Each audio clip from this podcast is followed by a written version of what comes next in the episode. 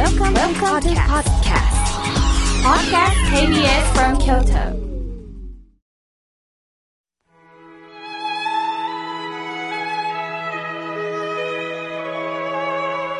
改めまして僧侶の河村明慶ですえ今日の法話のテーマは地獄と極楽についてお話をしたいと思いますえ皆さん地獄というと何を想像しますか？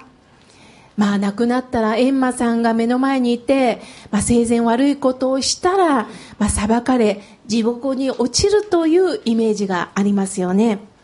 さて私は師匠から地獄と極楽についてこのような話を教えていただいたんです。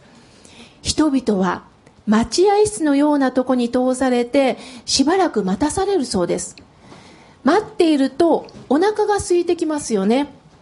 その頃を見計らってエンマさんは人々を次の部屋に通していくんです。その部屋にはたくさんの料理が用意されています。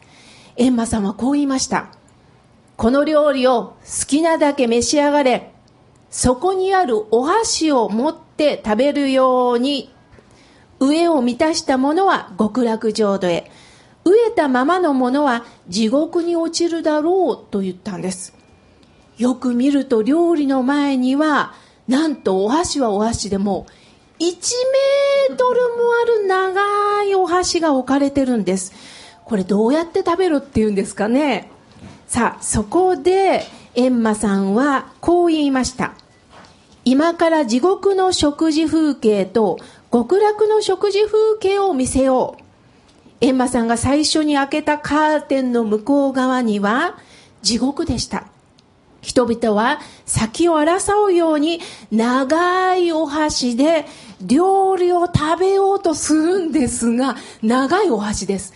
どうやって自分の口に運べばいいのかそれは醜い争いがありました次に閻魔様が開けたのは極楽の食事風景でした人々は同じようにこの長いお箸を使うんですがその料理を挟んで自分で食べるんではなくって目の前の人にどうぞどうぞと口に送り届ける光景がありました。そこにはお互いに食べ物を与え合う豊かな和やかな食事風景でした。人々は安堵します。ああそうか。あのようにしたらいいんだ。これで自分は極楽に行けると誰もが想像したんですがしばらくするとあろうことかその中から人々は次から次へと地獄へ落ちていったんです。え一体どういうことでしょう？極楽に行くための方法は今すでに教えてもらったのになぜ地獄に落ちたんでしょうか？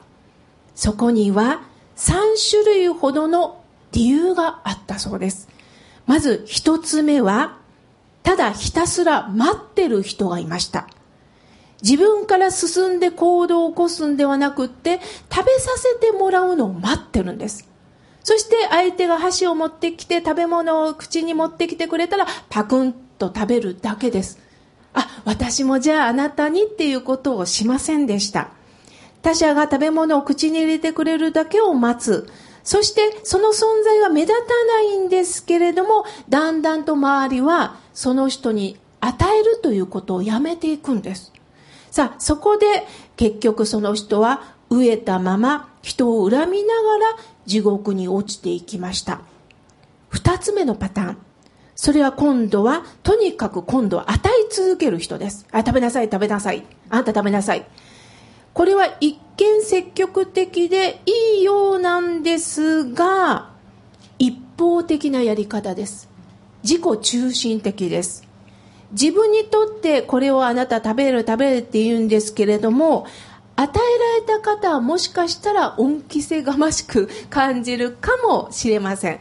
すると周りはこの行動に嫌がりその人は結局いただくことなくまた飢えたまま人を恨みながら地獄に落ちていきました。さあ3つ目です。取引をする方がいました。今からこれをお前に食べさせてあげる。その代わり私の言うことを聞きなさい。これをあなたにあげる代わりにあなたは私に優しくしなさい。というように取引をさせる人がいました。最初はなんかリーダー的でいいんだけどもその行動が高圧的でうさんくさく感じ人々は離れていきました。結局その方も誰からも食べ物をいただくことなく飢えたまま人を恨みながら地獄に落ちていきました。気がついてみたら次から次へと地獄に落ちていく。みんな極楽に行く方法は教えてもらったはずなのに極楽に行ける方はいないんです。さあそこで不思議なことが起こりました。一旦地獄へ落ちた人の中から新たに極楽に行く方が出てきたんです。これは一体何があったんでしょうね。極楽へ生まれる人にはある共通した一点だけあったんです。それは飢えたまま人を恨みながら地獄へ落ちていったはずなんだけれども実は私が地獄に落ちた理由は誰の他でもない。この私が作っていたんではないかということに気がついたということなんです。人はついね私も含めてなんですが悪いということは外に当てつけるんです。あの人が悪い。私をこんな風にしたのはあの人と出会ったせいだ。私は恵まれてないからだ。という風に私たちはどうしても外の状況を恨んでしまう。そして結局自分さえ良ければいいという自己中心的な考えが地獄へ芽生えさせてしまう。結局他人のことを痛む心が持てなくなる。人の悲しみを見ることができなくなる。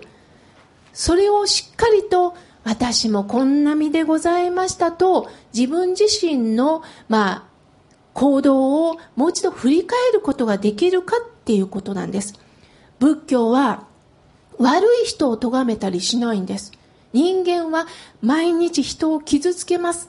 またやっちゃったっていうことありますよね。大切なのはもう一度見直していけるのかっていうことなんです。私は師匠からね、こんな言葉を教えてもらいました。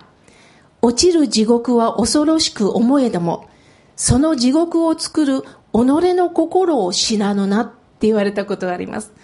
他人ばっかりを責める前に私自身も自分の思いで自ら苦しみを作り上げてないかなっていうことをもう一度心の点検をするということがね、大切なんです。さあ、そこで最後に極楽の食事風景はどうなんでしょうか？それは他人と私。お互いに美味しいね美味しいねってお互いにその食事を確認し合うということです。あ私も今美味しいけどあなたもどう？どう？というふうに確認し合う。これを自利利他円満と言います。自分の利益利他というのは他人の利益のことです。これが両方に共に出会う。これを本当の円満と言います。自分だけが楽しむことは円満ではありません。やっぱり相手に不快感を与えることもあります。相手に寂しさを提供することもあります。今度は自分は無理して相手だけが喜ぶことを楽しむのもこれ円満ではないんです。自分を犠牲にしてますから。大切なのは共に喜び合うということです。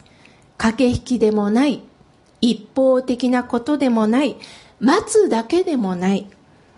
そして自分から心を開いて相手の声に耳が届けられるかっていうことです。この合唱っていうのもそうなんですよ。私の思い、そして仏様の思いが共にピタッとなることです。お参りするときにね、本当に仏さんのことを思いながら合唱してますか？自分の欲望を満たすためにお願いします。ご先祖様、私を幸せにしてください。お金持ちにしてください。自分の欲望を満たすために合唱してませんか？それは仏さんは寂しいね。仏さんも生きてる時にどうか人と人がつながり合う。私たちは人間は一人では生きていけない。だから助け合って生きることをどうか生きてる時に知ってほしいという願いがあります。それを、はい、私も受けました。その仏さんの願いを受けましたと、しっかりと受けて、その思いと思いが半分ずっこになって合唱して胸に手を当てるということが大切なんですよね。ですから、地獄とか極楽は、どこか違う世界にあるんではないんです。自分の思いが作り上げてるということです。ですから、どんなことも心が喜べたら顔に笑顔が出ます。心が笑顔になるラジオは、ただ表面的に笑うんではなくって、今日こうして私が生きていることを喜び、そして相手の喜びも自分の喜びにどこまで変えられていくか、自利利他円満、地獄と極楽は共に私の思いの中が作っていくという話をね、させていただきました。